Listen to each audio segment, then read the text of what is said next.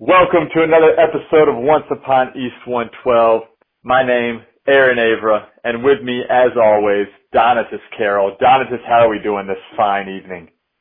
Aaron, man, I'm doing great. I apologize to the listeners for taking a couple weeks off. That is strictly on me. Had some things at home that I had to take care of, so I appreciate you guys bearing with us as we are a couple weeks behind, but I'm excited, ready to talk some sports, ready to talk about the Falcons and their big win Sunday. Our new coach, my boy Raheem Morris, making me look good right now. So all things considered, man, I'm doing great, brother. How are you, man? How you feeling?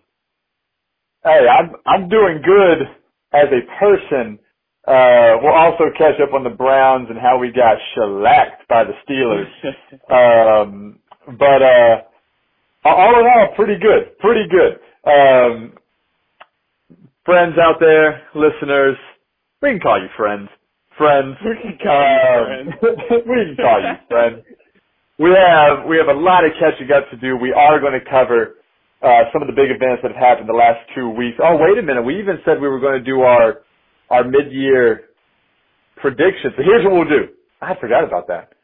And then, because we took the mid-year coach of the year, offensive and defensive rookies, and the MVPs. So here's what we'll do. We're going to spend some time. I didn't run this part by Donatus. We're going to spend some time talking about our Browns and Falcons. Then we'll give our midseason projections. And then Donatus proposed this very deep question to me yesterday and had us thinking, is Ryan Fitzpatrick, who was just benched for Tua Tagovailoa, is Ryan Fitzpatrick a Hall of Famer? So we are not put. I know. Buckle in. He's no more than he is your backup placeholder. But as that question came across, and my immediate answer I gave Don, we started sitting back and thinking. We were like, we may be able to make a case for Ryan Fitzpatrick to get that golden jacket at the end of his career whenever he eventually retires. So if you want to hold in for that, if you have no interest in all the other topics, go ahead and fast forward to the end and hear our talk about Ryan Fitzpatrick and why he may or may not receive that prestigious gold jacket at the end of his career. Hi, Donatus. Dun, dun, dun. The answer might surprise you. All right, so Browns and Falcons. One team has had a major change and, in fact, has had the owners say that they are not committed to their core. Let me try that again. The owner, I'm not going to delete that, so that's just a blooper that's going to stay in. Their owner has said they are not committed to their quarterback in the future. They'll just have to see what happens. Is the hometown Atlanta Falcons, and if you are into Atlanta sports, you could probably guess some bad things have happened in Atlanta as of late, sports-wise. And I think it all relates back to this team and these moves that we're going to talk about. But Donatus, your boy, Dan Quinn, RIP, was finally fired by the Falcons. I actually came across my time hop last week, or like 2 days ago, where it said that, all right, we're a few days away. Apparently there was a big trade that happened from Atlanta last year. I already forgot what that trade was.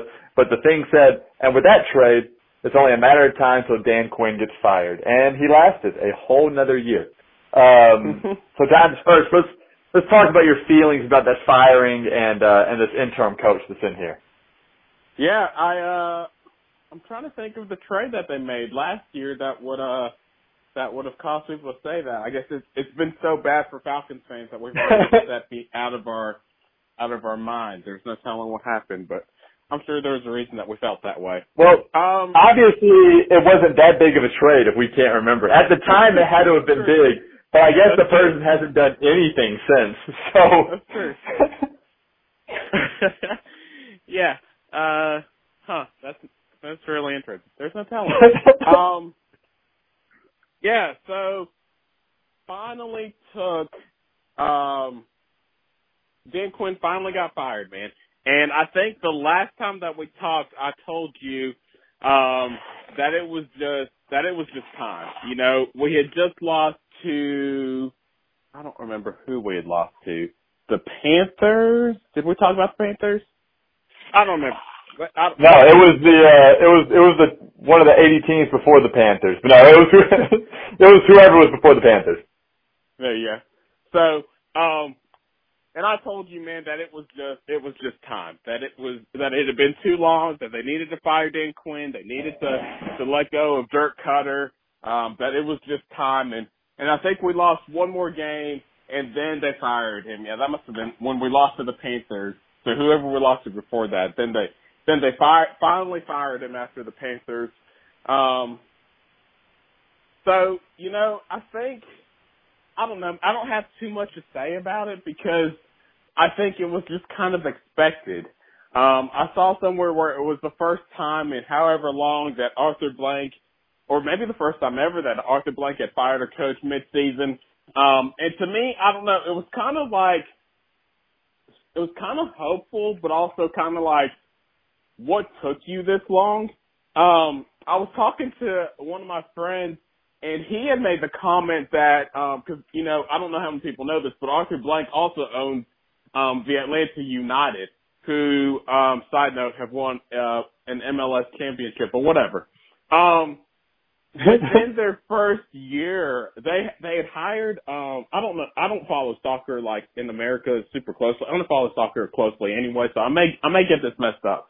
But when they first started the Atlanta United franchise, they hired some well-known guy from a big European club who had been pretty successful. And within, like, I feel like either the season or the first year, like, the guy didn't win a lot of games, and they cut the guy. They fired him because he wasn't winning. And so it's kind of surprising to me that, like, Arthur Blank was so quick to pull the trigger on a soccer coach who, you know, had been successful in the past. And then because he wasn't winning, he was quick to fire him, but it took him, you know, really honestly, it's taken, Dan Quinn probably should have been fired at least, definitely like last year, if not possibly like the year before that. So it was, I guess I'm glad that Arthur Blank kind of got tired enough. But it was also like, I'm kind of worried because the next time that we hire a coach, if he's not producing to the level that we deserve or that we expect, I don't want this to become one of those things where Arthur Blank kind of becomes known as that owner who like consistently either hires the wrong people or like won't waits till it gets like really bad before he lets go of people. So yeah, I'm glad. I was kind of shocked that he let go of Thomas Dimitroff midseason too, because I told you that Dan Quinn needed to be fired like immediately, but that Thomas Dimitroff could probably wait till the end of the season to let him go. So that kind of surprised me that he let Thomas Dimitroff go too. But I don't know, man. I'm excited to see what the future of the Atlanta Falcons looks like. And then, like we talked about, I've been a big Raheem Morris fan. I don't think that he's the answer to the Atlanta Falcons, long term. And that's just because I don't really trust coaches who come in, are successful, and then like they automatically get the job. Like the people don't hire anybody else. I know this is a sore subject for you, but kind of like Freddie Kitchens with the Browns. I don't think that the Browns hired anybody else, right? Or like interviewed anybody else when they were looking at Freddie Kitchens. Oh no, we did. We turned down Stefanski for Kitchens.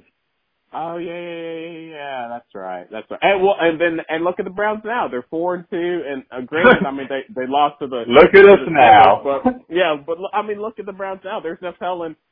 You know, had they hired Stefanski last year, he might have struggled, sure, but like, I mean, granted, you guys are 4-2 now, but there's no telling like how much better you guys would look now in year two of Kevin Stefanski.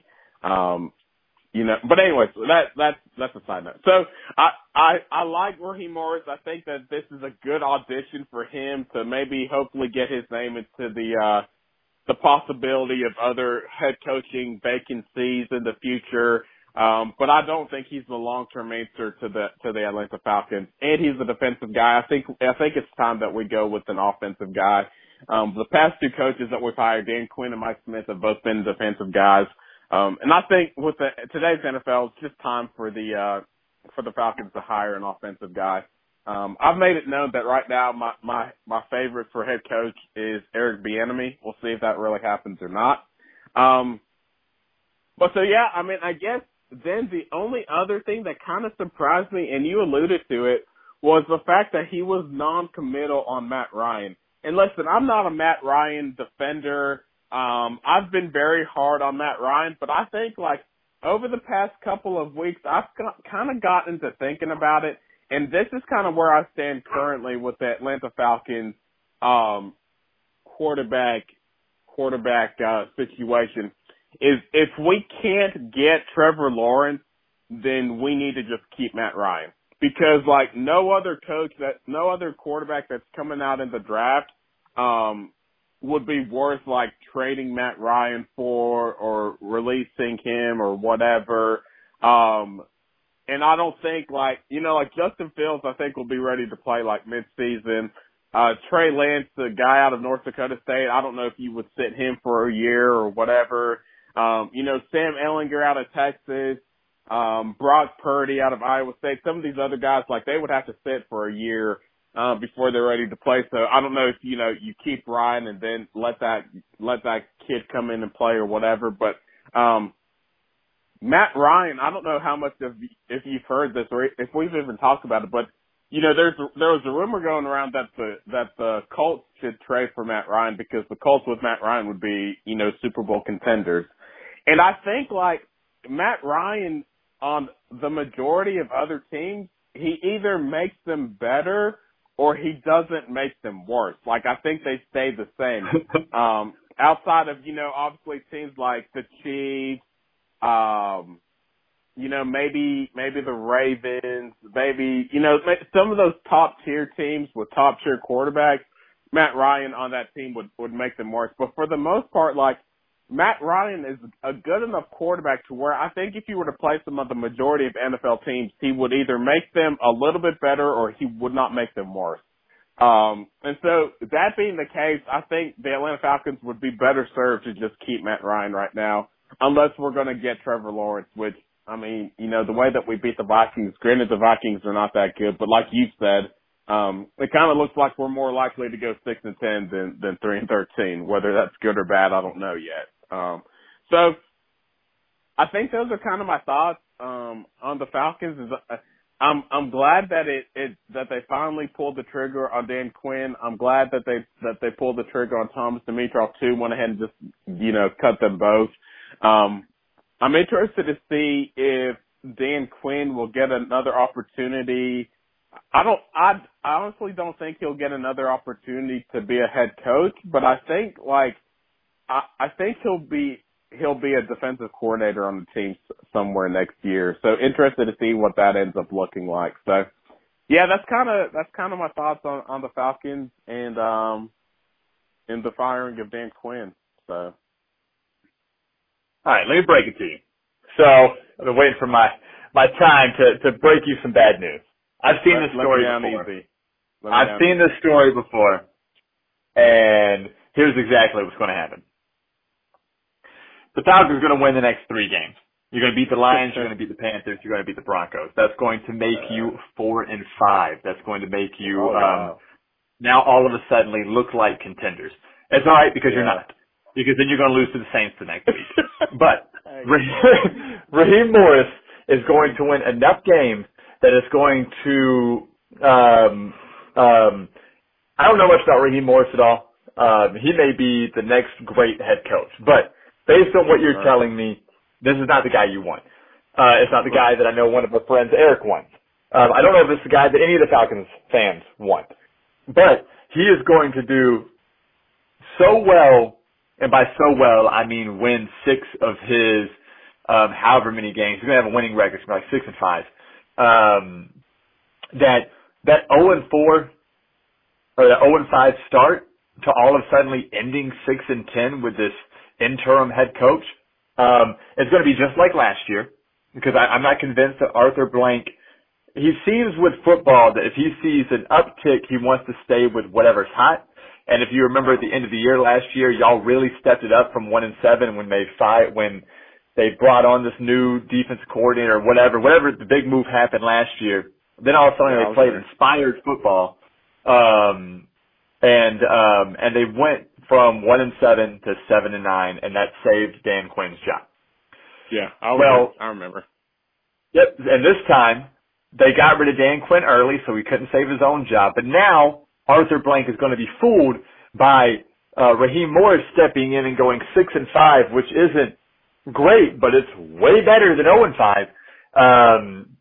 And it's going to cause Arthur Blank to say, "Wow, you need to be our head coach," instead of changing it up and everyone playing inspired. And then next year we have the same issue again. I've seen it. You mentioned it. Freddie Kitchens, though he wasn't the interim head coach, was the interim OC. That may be ? Got the offense moving, and it was enough for our ownership and GM to say, this is our dude. And we saw what that happened. So I'm telling you right now, the season's going to end. Raheem Morris is going to be hired as your new head coach. And then it's either going to end up being surprisingly great, or the inspired football is going to end. You'll have a mid-first round draft pick. You'll pick somebody none of y'all probably want. And then the same thing will happen again. Ironically, firing Dan Quinn not only caused y'all to win, but the Braves to miss out on the World Series. So what a crazy world Atlanta is, because I'm pretty sure that firing had to do with it. They had to balance out the universe somewhere. And so by firing Dan, way too much. You and so way too much. By firing Dan Quinn, the universe said, "Well, that team can't be the worst team in Atlanta now, and the Braves aren't the worst team in Atlanta." But the new disappointing mode had to go somewhere, so the Braves had to blow the 3-1 lead. So now, Atlanta fans can't make fun of Cleveland or Golden State anymore for losing a 3-1 lead because, your Atlanta Braves just did it. But that's what's going to happen. I'm going to be honest with you. Y'all going to win the next 3 games to the 4-game win streak, be 4-5, have everyone optimistic, have a better record than the entire NFC East. And then it's going to y'all have a tough end of the schedule, and so it's going to result in y'all's head coach not being Eric Bieniemy, but being Raheem Morris. Though I did hear on a podcast recently they were talking about the most appealing job that Eric Bieniemy should go for, and they said Atlanta Falcons was the most appealing job. They said the reason the Texans were not is because their front office, and the podcast is Mina Khan's podcast, let me give credit where it's at, since I'm quoting it on here, is that, and they brought a really good point, because my thought was, but Sean Watson's in Houston. That's what I was talking about. Yeah. Well, they talked about the dysfunction of the front office, how dysfunctional it is, that if he goes in and bombs out, that it's going to be hard to bounce back his career, whereas the front office in Atlanta, for the most part, has at least been stable, and Arthur Blank stands by his coaches, almost, in this case, to a fault with Dan Quinn. But his career won't be over. His head coaching career won't potentially be over after a season or two. That was good news, but the bad news is he's not going to be y'all's head coach next year. It's going to be Raheem Morris, because he's going to go 6-5, and Arthur Blank is going to say, "This is our guy." So period. Done. I don't completely disagree with you. The only fault that I have with your criticism, your theory, if you want to, theory is a nice way of saying it. Criticism. I don't know about fact. Is I think I would agree with you if we had kept our general manager. But the fact that we fired our general manager as well kind of gives me hope. Now, look, there's a couple of different ways that you could do this. If you end up being right, then what you're saying is going to happen is Raheem Morris in essence is going to pick the next general manager. He's going to kind of dictate who the general manager is. Kind of like what happened with the Jets and Adam Gase and I don't even know his name, the guy that's in New York. You know, like, let's all just be honest, Adam Gase picked the general manager that's in New York. He got the other guy fired and he got this dude hired. And we see how well that's going now. So that's one way to do it, or hopefully the better way to do it, and hopefully in this situation you would be wrong. And, Arthur Blank says, Raheem Morris, thank you for your time. I respect you enough to give you an interview, but we're going to hire a new general manager, and if they decide to interview, then, you know, we're going to do that. But thank you for your service. I hope that we could keep you, but if not, you know, I'll give you a good reference, and, you know, so long, see you later. That's kind of what I hope happens. But outside of that's the only thing that I find wrong with your what you claim to be fact. Well, let me build my bricks up a little more. What's going to happen is the Browns end up having a successful full season. We hired Stefanski before we hired our GM. And they have had nothing but success. So you could go, the Browns are, of course, we hired a bunch of Ivy League guys who look at numbers. Well, who also did. So. No, I'm all about it. I know, but they hired you out. Yeah. But they hired Stefanski, and then followed it up with another analytical guy with hiring Barry. And so we did go coach then GM. We got our guy first, and then we bounced between like four different analytical GMs before we settled on and were able to agree with Andrew Berry. So they could go that route if they think they can have the same amount of success, you know, given the Browns don't bottom out this year and we end up going like 6-10. If we end up having a winning record to make the playoffs, all suddenly it doesn't seemingly look as important to have a GM before a coach. Right. What is important is that they are on the same page, which I think is what a lot of people overlook, the Jets. And so Andrew Berry and Stefanski are very much on the same page. And so every move that's made, is not one of those, what are you doing moves, where the coach is looking at the GM like, what am I supposed to do with this? So I do think a lot of that happened. Go ahead. Okay. I was just going to transition to the Browns, but I do think a lot of that happened though with Hugh Jackson. Hugh Jackson is not and this would be our transition to the Browns, is not a analytical guy. Obviously, awful for the Browns head coach. We had an analytical GM before we brought in Dorsey. With Hugh Jackson and it was terrible. But on to my Browns. I need to save. Well, I guess we will save this recording because I need this for when it happens at the end of the year. Just like I predicted exactly when Dan Quinn would be fired. Y'all didn't have the record I said you would have. I said y'all at least be 2-3 or 1-4. You didn't even have a win when he got fired. But it was week 5, so I'll take that. Dude, ESPN, come at me. You also, I guess we'll talk about this with Fitzpatrick. Didn't you also call pretty exact the Tua Tagovailoa taking over thing? I think I did. I need to go back and look at or see if I can find that because I want to say I said the bye week. I did not call that they would be 3-3. I did not call that. I said Fitzpatrick.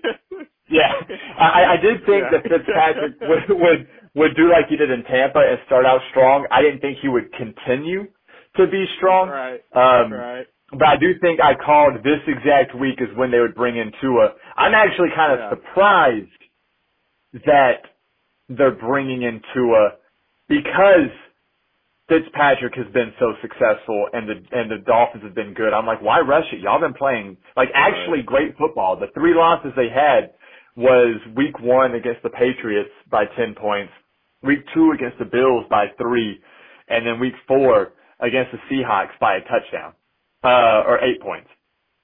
So, I mean, they've been playing really good football. So I was kind of stunned that they're going to go ahead and while they're 3-3 and could really vie for a potential playoff spot, I mean, the rest of their schedule is not that hard. I mean, let Tua sit and learn as much as possible while you got Fitzpatrick, and then, you know, once his magic runs out, then start to look. But I mean, the magic hadn't run out yet. Right. But I do believe this is about win. I thought he would make it to the bye week. That would give them 6 games of Tua being able to learn, and he would come out against the Rams. I need to go see if I did say that in that podcast, because then that would have me with the Dan Quinn firing, when Tua would take over. I'm on fire. ESPN, call me right now. Hit me up.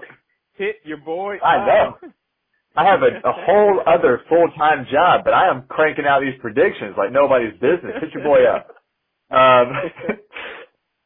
But to the Browns over the past 2 weeks, 1-1. We beat the Colts, which I was super stoked about. People talked about them having one of the best defenses in the league. We ended up putting up 32 on them, passed more on them than we ran. The defense looked a lot better. And then last week, I was so excited for last week as the Steelers. I had my Pittsburgh Started shirt ready to go, wearing it, expecting us to wreak havoc on the Steelers. And they came in for that grudge match against us after our terrible last season, and just, I mean, stomped us. The biggest problem was Baker Mayfield's. He says it didn't affect him. I don't believe it. He's been hurt. His chest or ribs or whatever had been hurt since the Colts game. He got hit weird at the end of the Colts game, was hurt. Came in, we played with the Steelers. Like our first drive, he threw a pick-6. And then the next drive, we got nothing going. Our offense couldn't get going. Our offensive line, which has been great all season, couldn't protect Baker for anything. Their pass rush was just demolishing us. I really miss Nick Chubb. I like Kareem Hunt. I'm starting to believe that as great as Kareem Hunt is, Nick Chubb is way better. I think the wonderfulness of Kareem Hunt with our offense is you have to balance between Kareem Hunt and Nick Chubb. Like, once you get used to Nick Chubb running downhill at you and maybe giving a juke here or there, but running straight through you, and then you have to change up the way you play defense with the way that Kareem Hunt runs, and he's very shifty. He's not a run-you-over back. I think they complement each other very well, and I don't think our run game could get going. The offensive line struggled so hard last week, but Kareem Hunt couldn't get going. Baker Mayfield couldn't get going. For all intents and purposes, we gave up 38 points. Really, our defense really didn't give up. I guess we did. Our defense was not as bad as they've been before. I know we gave up 38 points. Really, the defense gave up 31 points because one was a pick-6. But in the first half, when we still believed to potentially be in it, even though it was 24-7 going into halftime, our defense had only given up 17 points to a pretty good Steelers offense. I was completely wrong about the Steelers this offseason. I said they would only win 6 games. They would be last in our division. They're at 5 wins now, so unless they lose the rest of their games, they're going to go ahead and bypass my prediction. And they're currently in first place in the division. Ben Roethlisberger didn't look good, but healthy James Conner looked good. Chase Claypool looked good. They're using him to run. They're using him to catch. With Deontay Johnson or Deontay Washington, whatever his name is, who got hurt. Hannibal has him in fantasy. I don't remember his name. They have another guy with the last name Washington as well. But Chase Claypool looked really good. Apparently Mason Rudolph threw a pass. I must have closed my eyes during that part. But But yeah, no, it was just an ugly game altogether. Baker put it really well in an interview this week whenever he said that 4-2 is currently feeling a lot like 0-6. Like, Brown's Twitter blew up in animosity and anger about what was happening. And meanwhile, we're sitting over here 4-2, but because we got blown out by the Steelers and we got blown out by the Ravens, two of our division rivals, Brown's Twitter is not having it and calling for everyone's jobs. Because that's just what Brown's Twitter does. That's what they're used to.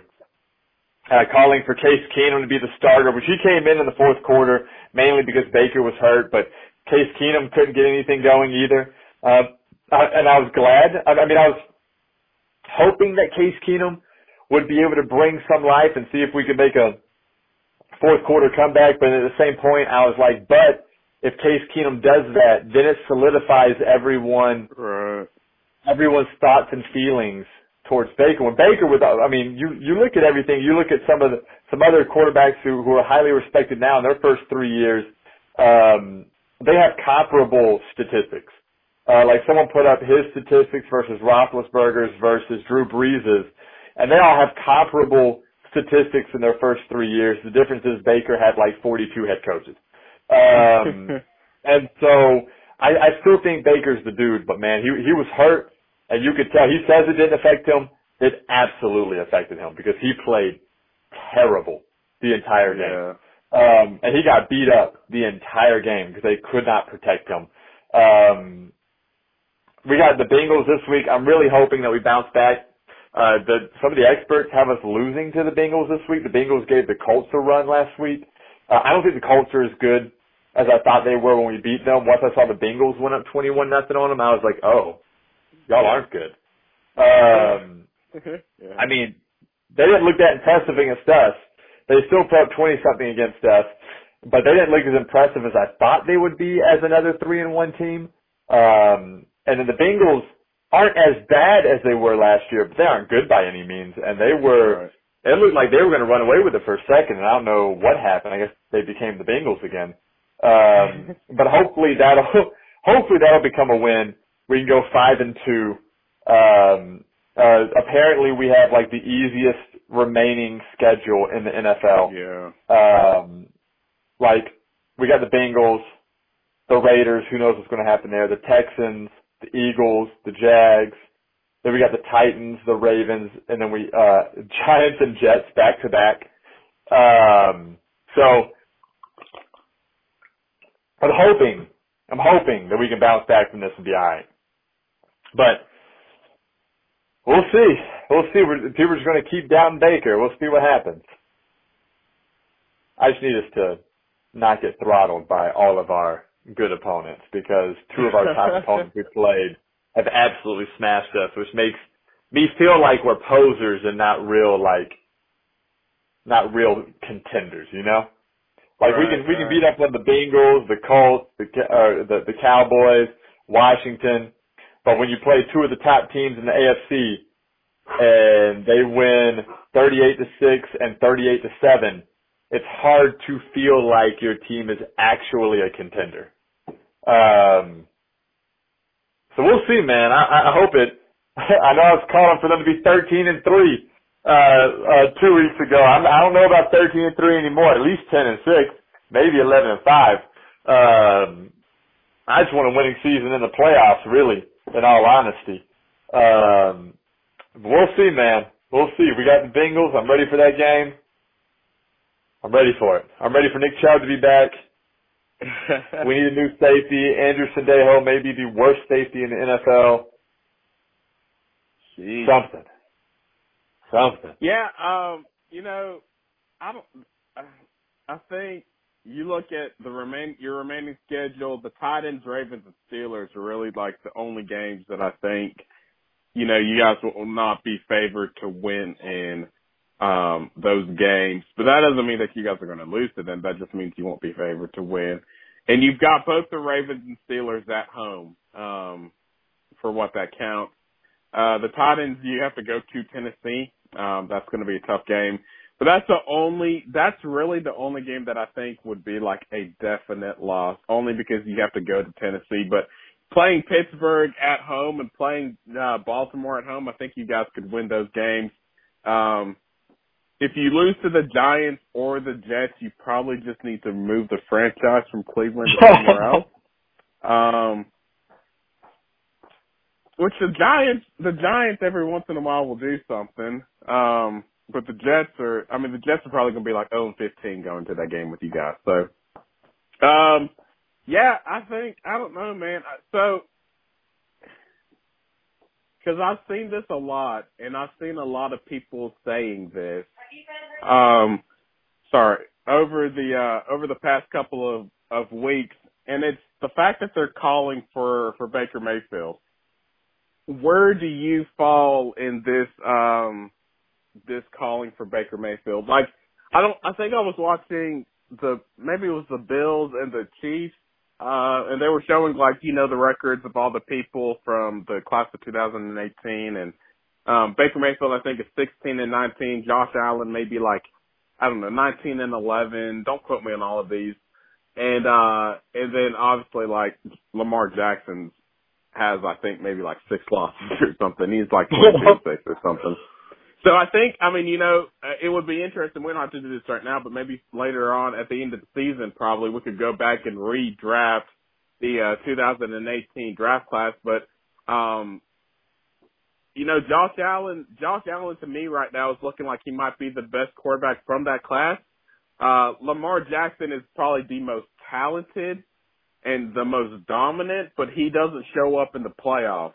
And I think Josh Allen has at least one playoff win. He might not have one either.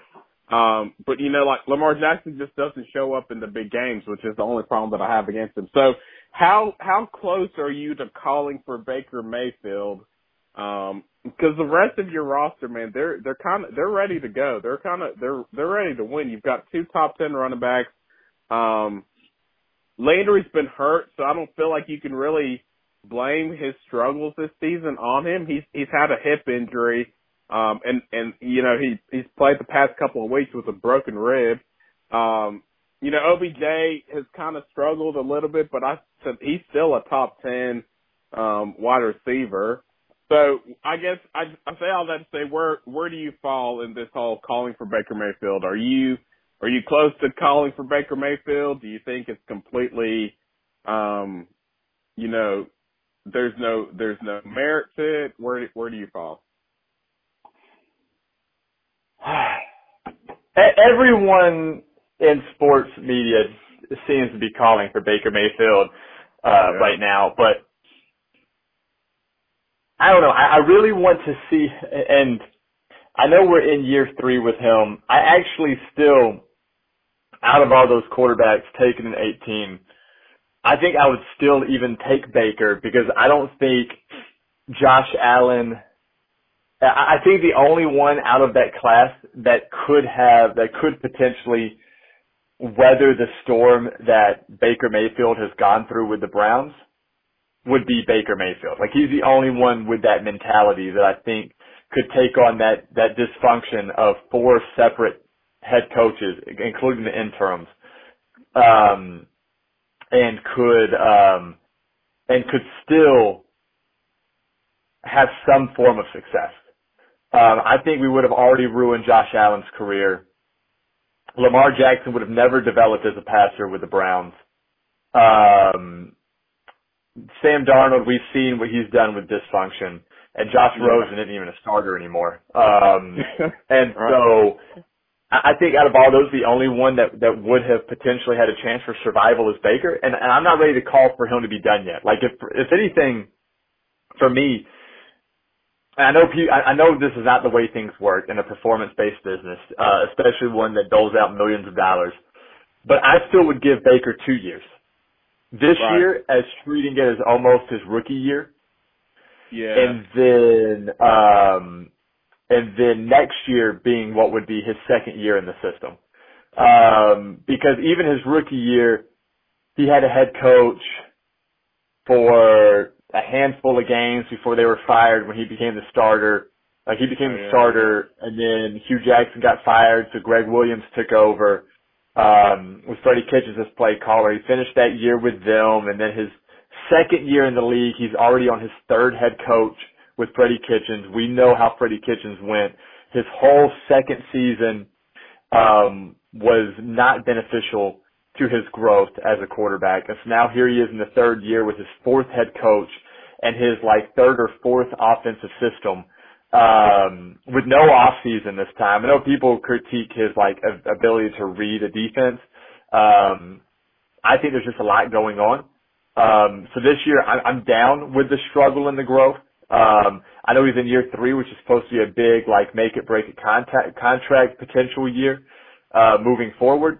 But I think it's really unfair to judge him based off of, and I know once again, it's tough because it's a performance-based business, but within what all he's been through in Cleveland, I don't think we've gotten a full, like, read on what Baker Mayfield is. I think the best we ever saw was the end of his rookie year, and that was what I think, from what I called with the Falcons before, inspired football, having, like, different offensive minds there besides Hugh Jackson, and then Freddie really effed him in year two.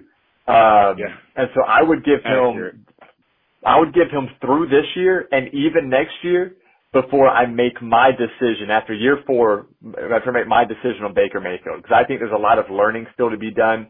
Our defense is atrocious, so like our defense can't stay on the field because teams are scoring on us. Baker Mayfield has made great strides, and then this one massive hiccup against the Steelers, and everyone has who has started to get back on the Baker train because he's made growth falls off because we play one of the top defenses in the league, and he gets throttled, and our offensive line can't protect him. And he was hurt, and he had a ribs and chest injury, whatever. And now everybody's like, all right, we're done with Baker. Baker's over. And now people are back on the OBJ needs to be traded to a legitimate team train again, all because we went from our 4-game win streak to getting throttled by the Steelers. I give Baker through next season before I will give my final judgment on him. Everyone that knows me knows I'm a huge Baker Mayfield fan. I believe in Baker Mayfield. I just think I find it hard to say he's not it when he's had four different head coaches. Just like it's hard for me to say Sam Darnold isn't it when he's had Adam Gase as his head coach for the past 3 years, or however long Gase has been. I think he's been there for 3 years. For the past 3 years, and we've seen how terrible Gase is. Rosen, I was never a fan of Rosen, so whatever. But right. But yeah, so I give Baker through this season into next season, unless we go from the Steeler game and there's a giant drop off and a huge regression and we end with a losing record again. I think he should get all the way through at least next season, going into year five before the Browns say we can't support this anymore. Because our record's not going to be bad enough this year for us to even think about choosing one of the top picks. And I think it's absurd to even think about trading for Matt Ryan. People threw that out there on Twitter, and I think that's an absurd thought. No, I don't want Matt Ryan. No, I don't want Ryan Fitzpatrick. We have the perfect backup for Baker Mayfield. He knows the system, and he can step in and play. But I think we should all reserve judgment until the end of next. I know it's a far way away. I know it's a performance-based business. But looking at it from a growth standpoint, I think by the end of next season, once he's had 2 full years with this head coach who knows what he's doing in a system that is proven to work, if he's still not growing, then I would be okay saying, all right, maybe this isn't it. Maybe we need to move on. But I'm not going to give up on him until that point. That's my. It's crazy to me that the Browns are 4-2, and everybody's like, all right. You know, flip it upside down. Yeah, this isn't working. And I'm like, they have a winning record. Like, I mean, I know it's early in the season, but they're 2 games above 500. Like, in the games that they've won, they've looked dominant in it. And the teams that they've lost to, I guess it's just because they've lost to really good teams. But like, even still, the Ravens and the Steelers are a lot of people's dark horses to win the Super Bowl, you know, and we know how people feel about the Ravens. Those are 2 potential Super Bowl contenders that, I mean, the Browns, they're not quite there yet. And so you would expect them to lose to those teams. Now, do you expect them to get blown out? Probably not, but like they lost to two of the best teams in the NFL. So I've been surprised that people have been calling for Baker Mayfield because yeah, I agree with you. It is performance based, but he's led his team to a 4-2 record, you know? Yeah, it's almost like is what? Oh, I was going to say his stats are not as good as they might have been, you know, in the first 6 games of last year or, you know, in that 7-game stretch his rookie year. Statistically, he's not looking as good, but like it's all about wins, and he's got them at 4-2, you know. And it's like, and like I said, the two teams we lost to, two of the best teams in the AFC, but for some reason, those are the two games. Like I know we have to eventually win those games. Sure. But those are two teams with established quarterbacks, established head coaches, established defenses, whereas our head coach, though I think he's going to be an established, really good head coach, once again, still his first year, we're still a team with lots of holes. Even though we do have weapons, we're a team with lots of holes that need to be fixed before we can be one of those elite teams. I just think it's unfair to – as a 4-2 team to say, all right, he shouldn't be quarterbacking this team when everyone praised him for the past 4 weeks of all the growth he's had. Like he's made clutch plays this season when he's needed to. Yes, he's had bad games. Yes, there's been people have pointed out his regression throughout a game. Like he starts out strong and slowly regresses. I think our play call also begins to change. Not putting down Stefanski, but like we become less aggressive as we go, whereas when we're more aggressive, I think Baker's more successful. But when he has to step up and make those nail-in-coffin type plays, he doesn't. Or he has so far this season. So I still think Baker's our quarterback of the future. If come the end of next season, he's still looking subpar, then I'll finally admit that I was wrong. But unless the Browns move on from him after this season for whatever reason, I really do still think Baker's our quarterback of the future. I think he's finally in a system that can work for him. I think we're now at the learning curve of that still. Like, he's still learning this offense, and the two teams we got crushed by are two of the best defenses and two of the best teams in the NFL. And so I think it's fair that an offense that's still coming together gets crushed in the beginning of the season by that.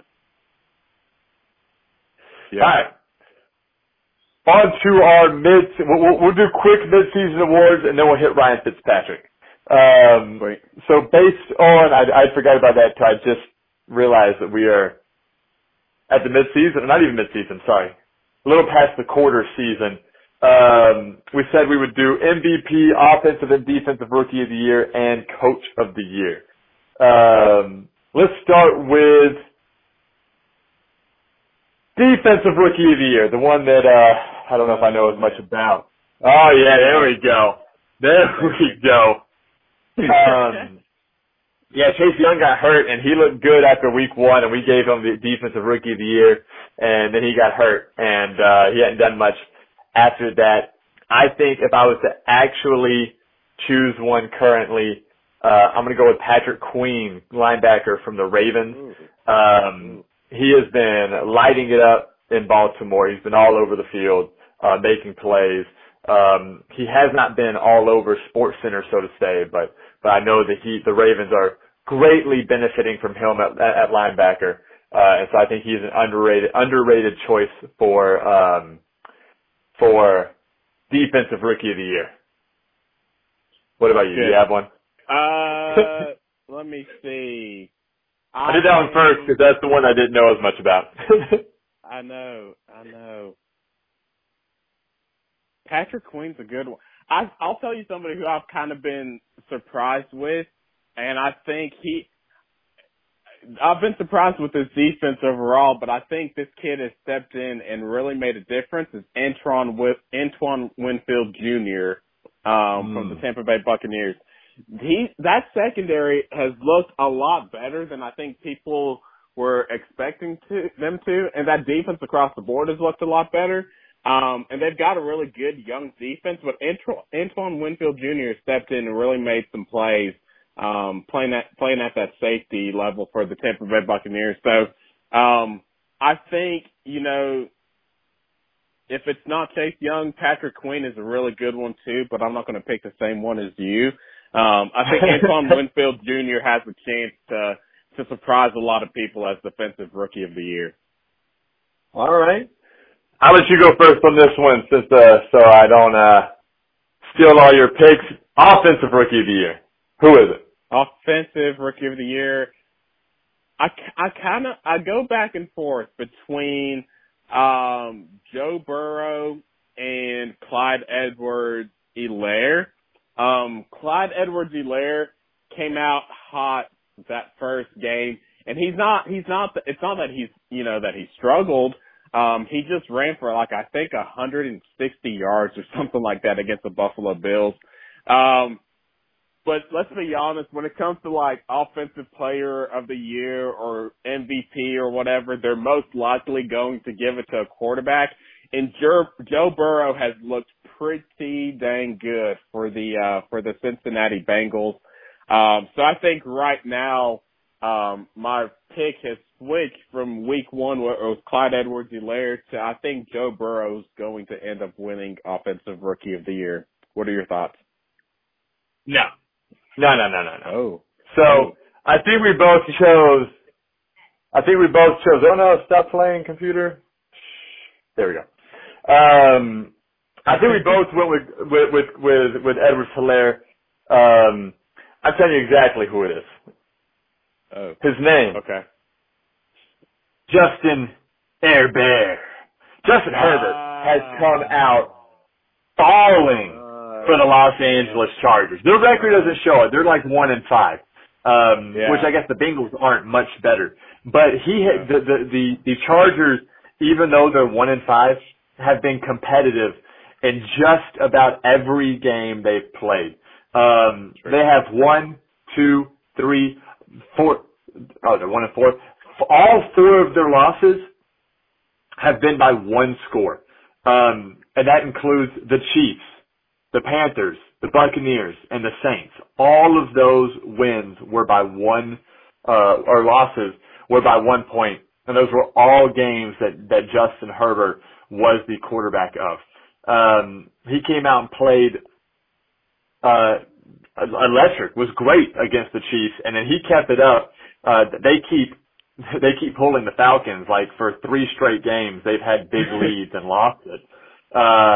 Which that's more on the defense right now. But as far as gameplay, and they lost Eckler, so now they have a new running back. But I think when the season is all said and done, Justin Herbert is going to be one heck of a quarterback. I did not expect him to be this good. I know he was good 2 years ago at Oregon. Last year was a disappointing year, for him. And, I think Justin Herbert is fantastic, and he will end up being the Offensive Rookie of the Year. I think the easy choice for the people who make these decisions, and I do think quarterbacks get the nod most of the time unless it's a skill position player that absolutely blows up. Like Baker's rookie year, Saquon was so great that he barely got edged out by Saquon. Had Saquon's year had been a little less spectacular, it would have been Baker because they love the quarterback position. I think the easy choice for the professionals is to go for the number 1 overall pick because he has played so well. But I think Justin Herbert has played just as well, if not better, against currently better competition. I don't think Joe Burrow has played this level of competition yet with the Chiefs, the Buccaneers, and the Saints, and only lost by a score. So therefore, Justin Herbert is my Offensive Rookie of the Year. Yeah, in full disclosure, full transparency, I completely forgot about Justin Herbert. So yeah, I just now looked at his stats and, he's gotten. I was really glad you didn't take him. I was glad you didn't take him because I was sitting on Justin Herbert and I was like, don't do it. I completely forgot about him. Man. Yeah, that's a good pick. He has more touchdowns than Burrow. He has 500 less yards, but Burrow throws 50 times a game because of the offense. So you better have that many. You better have that many 70 passing yards. But Justin Air Bear. All right, Air Bear. We'll go to Coach Air Bear. We'll go to Coach of the Year next. Mine is going to sound like a homer, but I think based on our trajectory. Don't be that guy. Based on our trajectory. What is his first name? Stefanski. What is his first name? Kevin Stefanski will win the Coach of the Year. The Browns will still go 11-5, and taking a dysfunctional Cleveland Browns team for decades, a dysfunctional team, and making them 11-5 in his first year is going to win him Coach of the Year. Yeah, no, you're wrong. It's okay. It's all right. So here's the thing. If the season continues the way that it is right now, like if the season was to end today, I don't know that Kevin Stefanski would fall in the top 5. Oh, get out of here. Get out of here. I'll give you 5 head coaches. One of them that's going to shock you. That is my dark horse for Coach of the Year, and then I'll give you who my head coach of the year is. I'll give you 5 right now, 5 coaches in the NFL that are better than Kevin Stefanski. Mike Tomlin, Pete Carroll, Mike Vrabel, Andy Reid, and John Harbaugh. I didn't even give my dark horse. My dark horse one, so 6 coaches, is Matt Nagy for the Chicago Bears. Matt Nagy right now. Matt Nagy right now is a better head coach than Kevin Stefanski. No, get out of here. Hey, first off, sorry, you didn't interrupt me. You go first, and then I'll refute. Go ahead. Matt Nagy is my dark horse coach for Coach of the Year. What he has been able to do with the Chicago Bears, who we both had winning 3 games, they are 5-1. They've almost doubled what we expected. Now, some of the games they've gotten lucky in, but, unfortunately, a win's a win. He's got Nick Foles. The thing is, he's winning without a quarterback. Mitchell Trubisky is awful, and Nick Foles is not that good. And somehow the Bears are still 5-1. Matt Nagy deserves a pay raise or a better team or something. So right now I would take Matt Nagy over Kevin Stefanski. Now let me give you my Coach of the Year, and then you can refute the Kevin Stefanski Matt Nagy discussion. My Coach of the Year, if it was to end right now, I'm going back and forth between 2 of them. But I'm going to say Pete Carroll because that's what I said after week 1, and that's who I picked preseason to win Coach of the Year. And if it's not broke, you don't fix it. So Pete Carroll is my end-of-the-quarter Coach of the Year.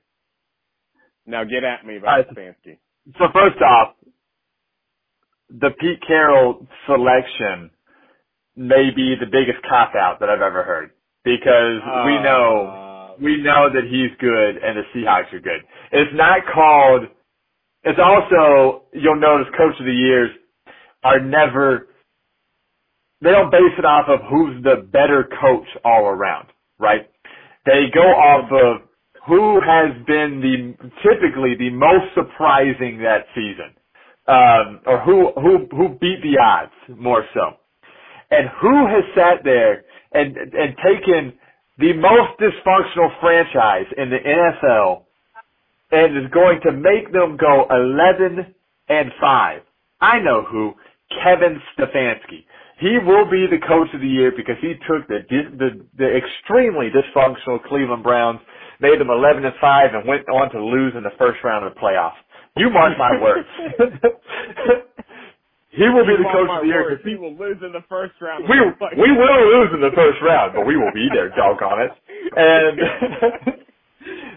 but it is going to be such an admiration that a team that hasn't been there since 2001, 2002 is now there after the more after we cleaned house again.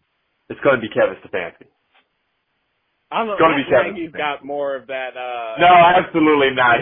No. Good story to it. There's no feel good story about that. It's the most boring team in the league. Like 4 and something last year. They were calling for his head. He's got Mitchell Trubisky as his quarterback, who he didn't want. And he somehow led the Chicago Bears to a 12-4 record, and they did not. They made it to the next round. Look, we've got a lot of potential good head coaches, though. There's Matt LaFleur from Green Bay, Bruce Arians from Tampa Bay, thinking Cliff Kingsbury from Arizona. Trash. No, he can't be in the conversation. They're sitting there 3-3. If Stefanski can't be in the conversation. They've got the same dang record as the Cleveland Browns. Hold on. Pause. Do they really? I thought they were 3-3. No, they're 4-2. I mean, they beat the Cowboys, which doesn't really count for anything. But what conference are they in? Where are they at? There they are. Whatever. Fine. My dog's going crazy in the background. She didn't like you saying that Kevin Stefanski was going to be the coach of the year. That he will be. All right, MVP. This one's going to be easy. You're going to agree with me here. There's only one person available for this spot, I think. It's the one you've been calling for all season. This is Russell Wilson's to lose, right? Yeah. It has to be, right? Yeah, I mean, he's playing absolutely electric right now. I don't, there's no one, not even Lamar Jackson hasn't had as great of a year. In fact, the only reason they're 5-1, I think, is because of their defense. Like, if you go look at some of his numbers, the offense isn't as hot this year as it has been in the past. And then Mahomes has kind of cooled down a little bit this year, but my goodness. Russell Wilson, he is electric.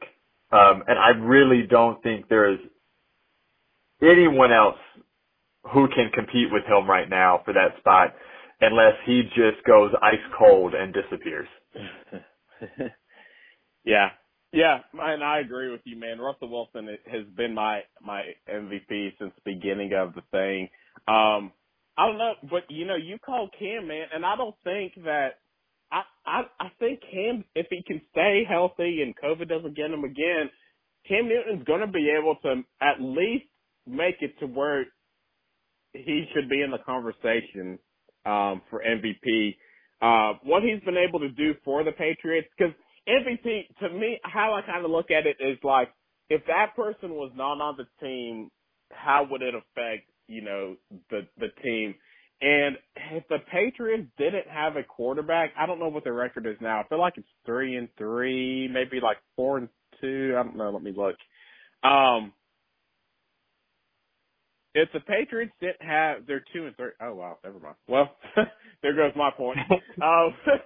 But they would be 0-5 if they didn't have Cam Newton. But yeah, right now it's Russell Wilson. Well, see, I don't think the Seahawks will be 5-0 if they don't have Russ, because there's a few games where teams were up there with them. Like, they had to fight off the Cowboys to stay alive, and I don't think if they have Russ, I mean, there's some other quarterbacks in the league that maybe could do the same damage with the Seahawks, but I think if you eliminate Russ and put 90% of the league's 95% of the league's quarterbacks in there, they don't have the same success. I mean, the only ones that I think do are your elite ones that we all know about.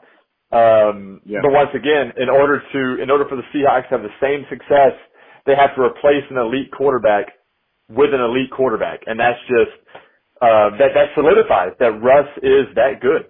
And by elite, I mean like not even Lamar Jackson. I'm talking like Pat Mahomes, Maybe no, not Big Ben, because the danger with Russ is he can move and throw on the run. Big Ben can't really move anymore. Patrick Mahomes is really the only one that right now that I would take over Russell Wilson. And even on some days, kind of like you talked about, Patrick Mahomes has kind of come down to earth as much as he can. Hey, he made that $500 million, and he was like, I can chill out now. That's right. My boy got $500 million, got married, is expecting a kid, and he was like, I'm just going to chill to the Super Bowl, and then I'll show up. I got my ring already. Yeah. I don't even got to fret about a ring again. All right. I'm not even worried about it right now. So, yeah. It's Russ's to lose. I mean, Cam may be able to put himself in the conversation, but he has, I mean, they're 2-3. He's going to have to come storming back. Russ is going to have to cool down. There's too much ground to have to make up for Cam to realistically insert himself into that conversation. All right. And to end things off tonight, as we previewed before, Ryan Fitzpatrick. Is Ryan Fitzpatrick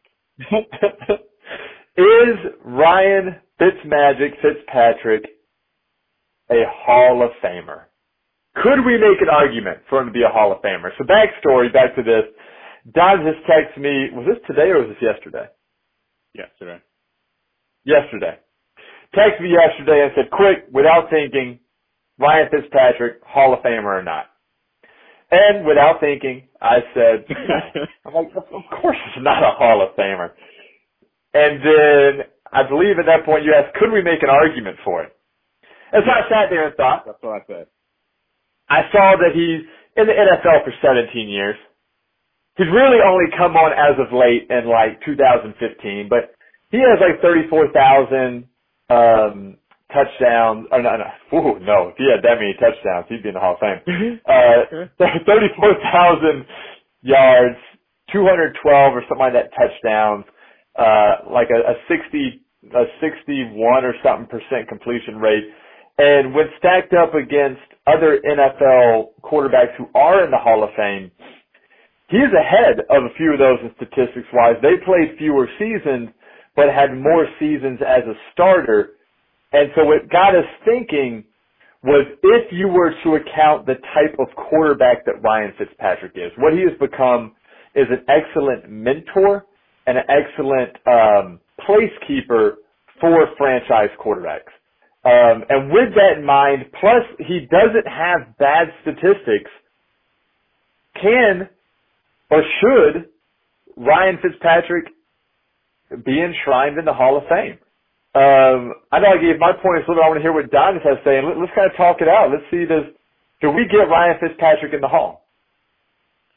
So he... I'm learning more and more about Ryan Fitzpatrick. He was drafted in 2005. He was a 7th-round pick, pick number 250. Like you said, and you make a really good point. Ryan Fitzpatrick has really come on strong over the past 5 years or so. I'm trying to see if I can't pull up his stats for the past how many ever years. So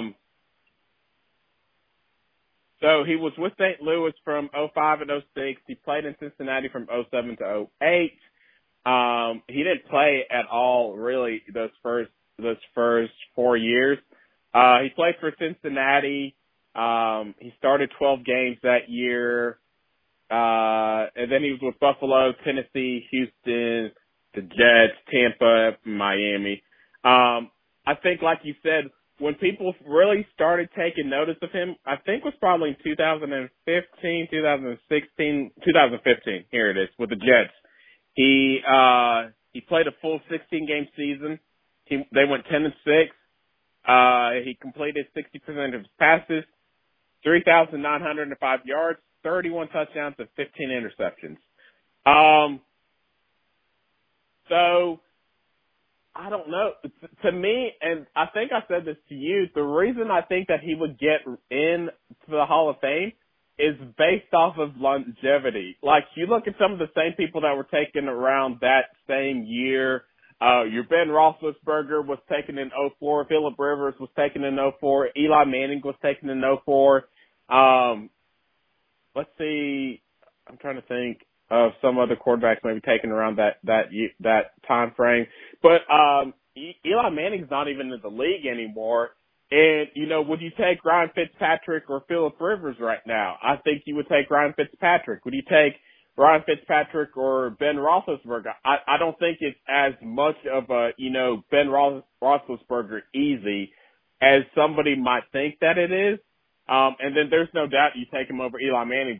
One, because Eli Manning, you know, he's not playing anymore. But even like, I think the Giants would have been a better team over the past couple of years with Ryan Fitzpatrick as their quarterback than Eli Manning. Now, the reason that I bring up Eli Manning is because I feel like that's the quarterback that you would compare him to. And it's a big deal, so I'm not saying that it's not. But the only reason that Eli Manning gets into the Hall of Fame is because he has 2 Super Bowl rings. And so I think, you know, for Ryan Fitzpatrick, I desperately want him to get a Super Bowl ring, because I believe, like, if Ryan Fitzpatrick had a Super Bowl ring, I think without question they would put him into the Hall of Fame. But I think, you know, when I asked you that question, I don't remember if I had seen it somewhere or if I was just thinking about it, but would you say, like, if somebody was to ask me about it, you know, they said, is Ryan Fitzpatrick a Hall of Famer without thinking about it? First thing that comes to your mind, my answer is no. You know, like, no, he's not. But then they would say, well, why not? And I would have to think, well, why wouldn't I put him in the Hall of Fame? Like you said, there were about 10 years when he didn't really do anything. He's never really been a full-time starter except for the past few years. He's always kind of been that quarterback that, he's bounced around. You know, he's kind of always been like a placeholder for somebody else. But his stats are good, and he's been doing it for a while. And I think Ryan Fitzpatrick has probably another 2 to 3 years left in him where he could play at a pretty high level. So those would be my case for Ryan Fitzpatrick in the Hall of Fame would be based off of longevity, the fact that he hasn't played as many games as some of the other guys, but he still has stats that are comparable to some of them. That would be why I would put him in the Hall of Fame. The reason that I probably wouldn't put him in the Hall of Fame is, one, he doesn't have a Super Bowl ring. I don't think that he has too many playoff wins. And then 3, you know, there was about 6 or 7 years at the beginning of his career where he's just kind of MIA. So, I don't know. What are your thoughts? I don't think there's many players for him and a case against him. My main case against is the fact that there's only 5 years of what I think we can deem successful NFL career that the Hall of Fame would go by. That's one of my cases against. Another case against is that he's never won a ring, which is one of those that people look at. Another case against is I think he only has 1 season where he's the full-time starter, and outside of that, he either gets hurt or he's just that placeholder. Those are my main cases against. My cases for is he does have good numbers. There's only 2 players I can think of, and they're both recent, who have been this same type of player. I mean, I feel like we'll have several other ones as we go, but ones that have seen as much playtime, not your career backups like Blaine Gabbert, who they can trust as the backup but never gets playtime, but like your actual, they step in and play whenever, is him and Josh McCown. Yeah. And I would consider him a more successful Josh McCown. Like, Josh McCown gets put in when he needs to be put in. I know he started 1 season for the Browns. He had a few others started for a few other teams in his career. And I think he actually had more success on the front half of his career than the back half, whereas Fitzpatrick has more success in the back half of his career than the front half. But both of them have been your tried and true backup quarterbacks who can step in and play, who are trusted to lead a team. And so therefore, I think if you look at those placeholder roles and see who came in relief of him, really is telling of how he is. Like, he started over Jameis and blew up, and then Jameis ended up throwing for what I think that was the year he was Mr. 30-30. Maybe it was the year before that. But he's been an incredible placeholder slash backup quarterback for years and has great statistics to show for it based on his limited play time. That I think you could make a case for it. I would like to see him win a Super Bowl. I was kind of hoping the Dolphins would give him the entire year because he's been playing so great. I think that he could have made a small little run for the playoffs. And if they would have gotten in, then let Ryan Fitzpatrick go out on top and by on top meaning in the playoffs making a start. And then move on from him. Like, he knew Tua was going to start eventually. If not this year, the next year. I think, like, he put out a statement that he was heartbroken. I think he expected to have this until his hand went cold, which I also expected to happen. I know I predicted right now, but I thought he would have went cold by now. They're 3-3. He's playing great football. I wish they would have given him the entirety of the season. Let Tua have a full season of watching and growing under Fitzpatrick, and then he could have made it to the playoffs and made a little name for himself, maybe. But I really do think we can make a case for it based on the numbers, based on his small amount of starts. And by small amount, I mean, like, out of 17 years, he didn't have 17 years worth of starts. And I think we could definitely make a case that Ryan Fitzpatrick go to the Hall of Fame. Yeah. So, I was just looking at, you know, the quarterbacks that were taken in 2005, and here are the names: Alex Smith and Aaron Rodgers. That's kind of not fair. That doesn't really help Ryan Fitzpatrick's case. But then Jason Campbell, Charlie Fry, Andrew Walter, David Green, Kyle Orton, Stephen LaForge, Dan Orlovsky, Adrian McPherson, Derek Anderson, James Killen, Matt Castle, Ryan Fitzpatrick. I don't think Matt Castle's still playing. If he is, I don't know where he's playing at. But, you know, the only ones out of those that are still playing are Alex Smith and Aaron Rodgers. And Aaron Rodgers, you know, could go down as one of the greatest quarterbacks of all time. And then Alex Smith, Alex Smith got hurt, obviously, 2 years ago. But I feel like even at that time, you could still make the case that Ryan Fitzpatrick was a better quarterback at that time in their career than Alex Smith was. And I don't know that Alex Smith is a bona fide, you know, no-brainer Hall of Famer. And granted, he had an injury, but, like, even without the injury, I don't know that I don't – this might sound crazy, but I feel like you could make an easier case for Ryan Fitzpatrick in the Hall of Fame than Alex Smith, and that's not factoring in the injury. Aaron Rodgers is going to the Hall of Fame, you know, regardless. So you can't compare those two. But I don't know. I don't know. You made a lot of really good points, and I think somebody could make the case for Ryan Fitzpatrick to the Hall of Fame. So Ryan Fitzpatrick, if you ever hear this, if I can call you Ryan, if we can be on a first name basis, Ryan, I hope you make it into the Hall of Fame. You've got my support. I mean, I really do believe that if they, between his stats, if they, because what he did, like, his statistics are not bad. He has a good TD to interception ratio. He has a good completion percentage. He has a good amount of passing yards. What you have to ignore is the 17 seasons in terms of those statistics. Right. One would think that with 17 seasons, those would be much higher than they are. And you have to go full-fledged into the type of player that, that Ryan Fitzpatrick is and his role in the NFL.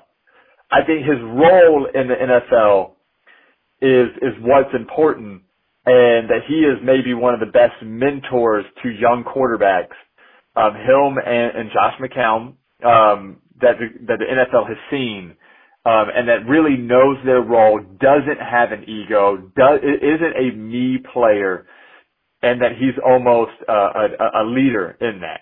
And it helps that he has good stats for the amount of time he has been able to play or start, and that when he does start, you can expect to get great play out of him. So here we are.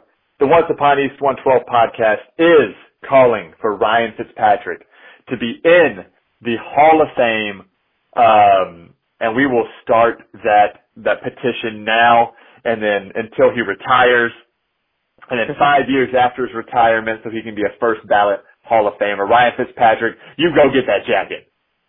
Go get the jacket, Ryan. All right. There you have it, guys. Donatus and I both call for Ryan Fitzpatrick to be in the Hall of Fame. Let us know what you think. Really think it through. Don't just go off of the fact that he doesn't have a ring and that he's not a starting quarterback. Like, think through the role of Ryan Fitzpatrick. And is there a place in the Hall of Fame for a guy of his caliber with that role? I think when you break it down, you can convince yourself that, yes, Ryan Fitzpatrick is a Hall of Famer, and he rightfully deserves to wear that golden jacket. Anything else for the people, Donatus? That's it. Like Aaron said, I encourage you guys to really think about Ryan Fitzpatrick for the Hall of Fame. I say this like we have a like we have a choice in whether Ryan Fitzpatrick gets to the Hall of Fame. But really think about it. Really put the pressure on the people who make those decisions for Ryan Fitzpatrick to make the Hall of Fame. That's all I got for you. Oh, man. All right. We will see you next week, hopefully with the Browns being 5-2 and the Falcons being 2-5. And we are out.